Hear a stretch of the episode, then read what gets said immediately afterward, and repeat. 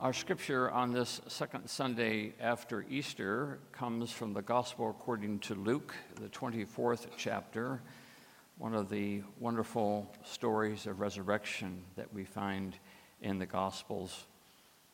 Hear the word of God. Now, on that same day, two of them were going to a village called Emmaus, about seven miles from Jerusalem, and talking with each other about all these things that had happened. And while they were talking and discussing, Jesus himself came near and went with them, but their eyes were kept from recognizing him. And he said to them, uh, What are you discussing with each other while you walk along? And they stood still, looking sad. And then one of them, whose name was Cleopas, answered him, are, are you the only stranger in Jerusalem who does not know the things that have taken place there in these days? And he asked them, What things? And they replied, Well, the things about Jesus of Nazareth, who was a prophet, mighty indeed in word before God and all the people, and, and how our chief priests and leaders handed him over to be condemned to death and crucified him. But, but we had hoped that he was the one to redeem Israel. Yes, and besides all this, it's, it's, now the third day since these things took place. Moreover, some women of our group astounded us. They were at the tomb early this morning, and when they did not find his body, they came back and told us that they had indeed seen a vision of angels who said that he was alive. And some of those who were with us went to the tomb and found it just as the women had said, but they did not see him. Then Jesus said to them, Oh, how foolish you are, and how slow of heart to believe all that the prophets have declared. Was it not necessary that the Messiah should suffer these things and then enter into his glory? And then, beginning with Moses and all the prophets, he interpreted them the things about himself and all the scriptures. And as they came near the village to which they were going, he walked ahead as if he were going on, but they urged him strongly, saying, Stay with us, because it's almost evening and the day is now nearly over. So he went in to stay with them. And when he was at table with them, he took bread, blessed, and broke it, and gave it to them. And then their eyes were opened, and they recognized him, and he vanished from their sight. They said to each other, Were not our hearts burning within us while he was talking to us on the road, while he was opening the scriptures to us? That same hour, then they got up and returned to Jerusalem, and they found the eleven and their companions gathered together. They were saying, Oh, the Lord has risen indeed, and he's appeared to Simon. And then they told what had happened on the road and how he had been made known to them in the breaking of the bread. And then from the 12th chapter of Luke, Jesus says, I have come to cast fire upon the earth, and how I wish it were already ablaze. This is the word of the Lord. Let us pray. By your grace and through your mercy, we pray, O Lord that you allow these words to come to point to the word just read into the word made flesh in Jesus the Christ. For we pray this in his name. Amen. I came, Jesus said, to bring fire to the earth. I came to bring fire to the earth. On June 19, 1623, a baby was born to a young French couple and they named him Blaise, Blaise Pascal. It was not long after Blaise Pascal grew into a little boy that it was discovered that he had a brilliant mind, a brilliant mind for mathematics. At age eight, he began to discover properties of geometry without ever having looked at a geometry book. At the age of 18, he invented the first mechanical calculator. Shortly after that, developed some of the early theories on barometric pressure. And by the age of 30, he had created the calculus of probabilities. My guess is he scored pretty high on his SATs. Pascal died at the age of 39. He was one of the more brilliant minds to grace the 17th century, or any century for that matter. No one who studies mathematics can get away without knowing the name of Blaise Pascal. But it's not only the field of mathematics where one discovers the name of Blaise Pascal, for it was in his early 30s through a series of events that occurred in and around him that Pascal took the great leap of faith and embraced the Christ of Christianity. And for the last eight years of his life, retired to a monastery and devoted most of his remaining days to writing and publishing some of the more brilliant essays on faith, philosophy, and the knowledge of God. He had turned his mind and his heart over to the great pursuit of knowing and following this Jesus. Over those years, Pascal posited what came to be known later as Pascal's wager, a rationale for believing, in which he said, If God does not exist, one will lose nothing by believing in him, while if he does exist, one might lose everything by not. We are compelled Pascal continued to gamble. Many wondered at how such a brilliant mind like Blaise Pascal, who seemed to have a mathematical world at his fingertips, could leave it all in order to focus his life on the great world of the Spirit. And it wasn't until after Pascal died that they began to understand in part why, because it was after his death that they went through his belongings and found that coat that he often wore. And inside of that coat, Pascal had sewn into the lining a piece of paper. It was a paper dated November 23, 1654, the day when Pascal obviously had had a deep spiritual experience. And on this paper, sewn into his coat where it would rest right next to his heart, he wrote this word fire. And then after fire, he wrote, God of Abraham, God of Isaac, God of Jacob, not of philosophers and scholars, certainty, certainty, feeling, joy, peace. Pascal had an experience of spiritual fire, an experience so intense that he could see that the world's greatest certainty was God. And it was a certainty that led him to discover, maybe for the first time, that experience of joy and peace. So real was this moment that he kept it sewn right next to his heart fire. Fire. And it was this fire that captured his life for the rest of his days. I came, Jesus said, to bring fire. Which may explain a little of what happened when those two disciples of Jesus were making their way down the road to Emmaus. Strange things had happened in Jerusalem. The rabbi to whom they had dedicated their life and learning had been arrested and put before a kangaroo court and tried and convicted and dragged before the Roman consulate and sentenced and crucified, all like that. These disciples are dazed. They don't know what to do. Rumors of resurrection are in the air.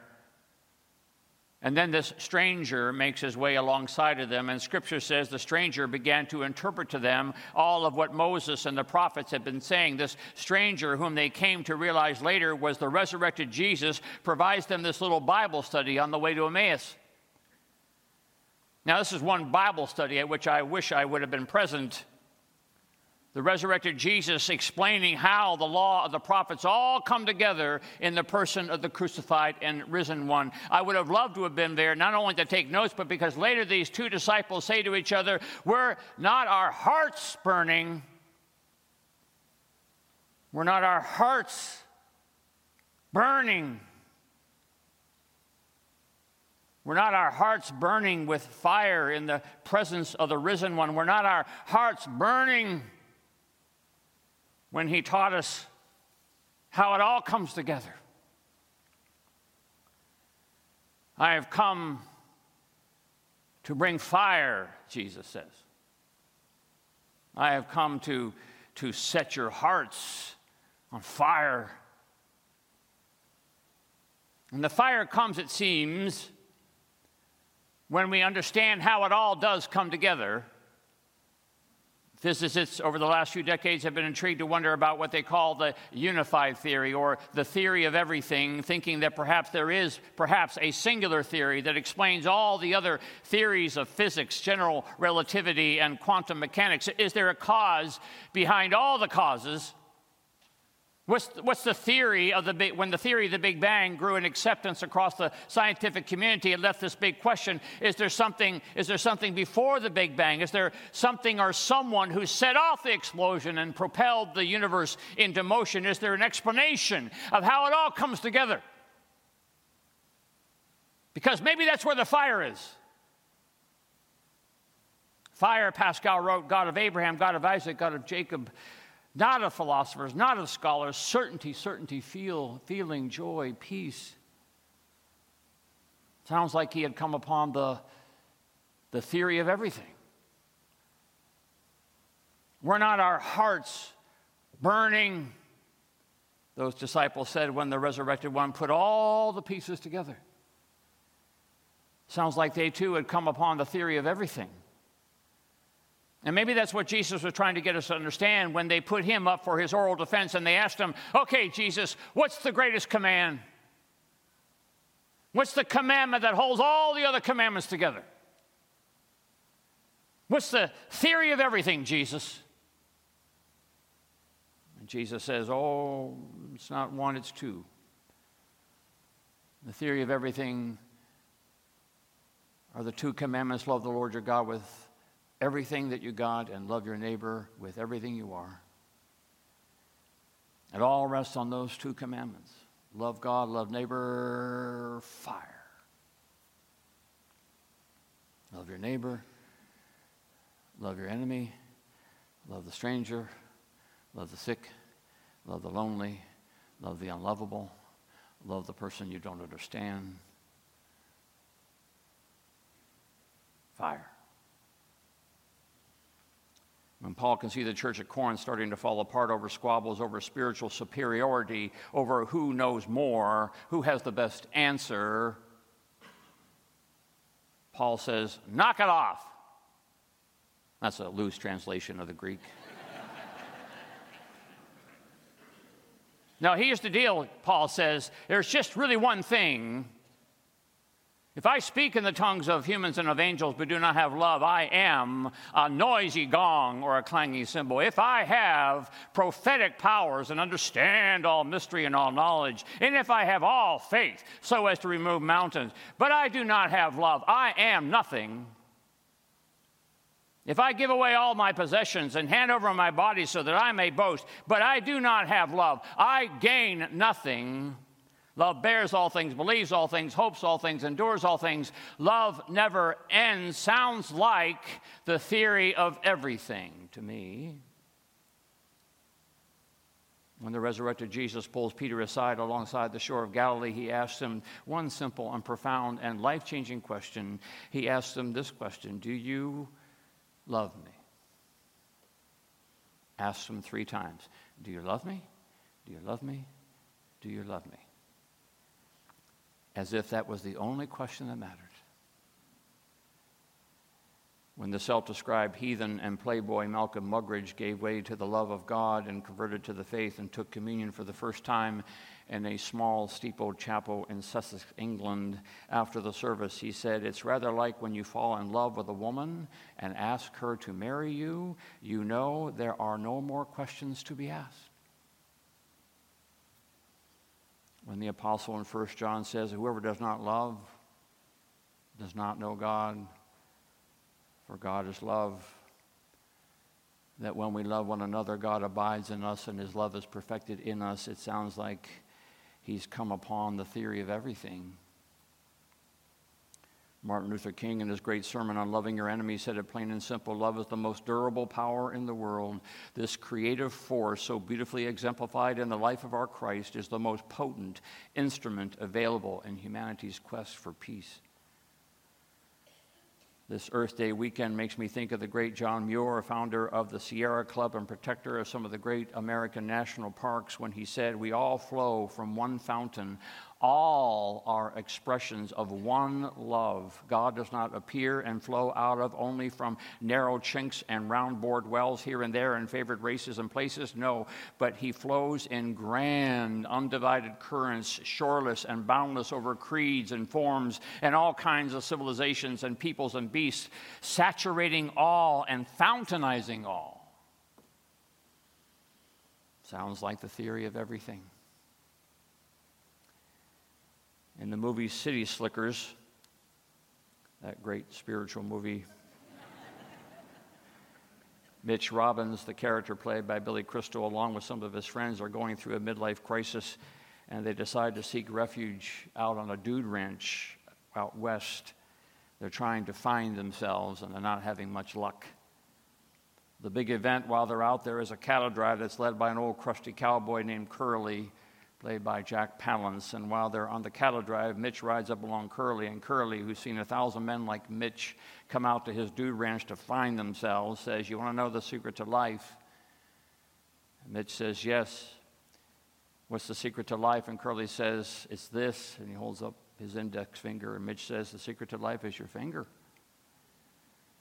No, says Curly, the secret to life is one thing, just one thing. Stick to the one thing, that's all that matters. And Mitch says, Well, what's the one thing? And Curly says, That's for you to figure out. And that's what the world keeps trying to do, right? It keeps trying to figure out the one thing, the theory of everything, the unified principle.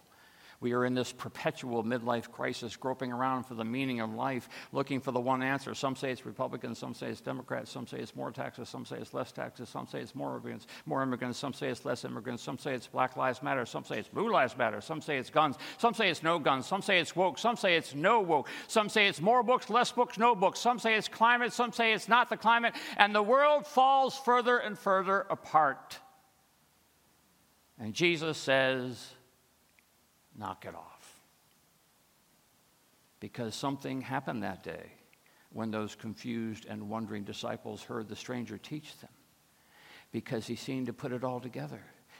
And he seemed like, and it doesn't take a rocket scientist to figure out what he said whoever does not love does not know God.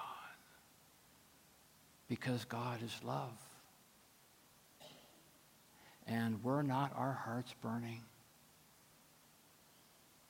John Wesley, along with his brother Charles Wesley, Charles Wesley, the composer of our last hymn. The two brothers were founders of the great spiritual tradition of Methodism, the Methodist Church. And when for John Wesley it all finally came together, he sat down and wrote, I felt my heart strangely warm which may have been what happened that day on that bus. It was a bus in Milwaukee, Wisconsin. John Williams was the bus driver driving his bus on one of those bone chilling 10 degree Wisconsin days that we've all escaped from. He pulled up at the stop to let the next group of travelers on, on one being a pregnant woman with tattered coat, torn socks, and no shoes. No shoes. 10 degrees, no shoes. John looked in the mirror to see where she sat and wondered what to do, for this was another human being, 10 degrees, no shoes. Was she an immigrant? Was she a Democrat? Was she a Republican? Was she black, white, or brown? Was she woke or not woke? Was she gay, straight, bi, or trans? Did she subscribe to CRT? None of those questions came to his mind. Apparently, none of those questions came to Frank Daly's mind, the 14 year old sitting in the back of the bus. For John could see in his rearview mirror the young Frank Daly, 14 years old, standing up and approaching the frozen pregnant woman, and in his hands the pair of shoes that seconds before had been on his feet. Here, said the boy, try these. And John Williams' heart was strangely warmed. Wasn't it Pierre Teilhard de Chardin who said, Someday, after we have mastered the winds, the waves, the tides, and gravity, we shall harness for God the energies of love. And then, for the second time in the history of the world, we will have discovered fire.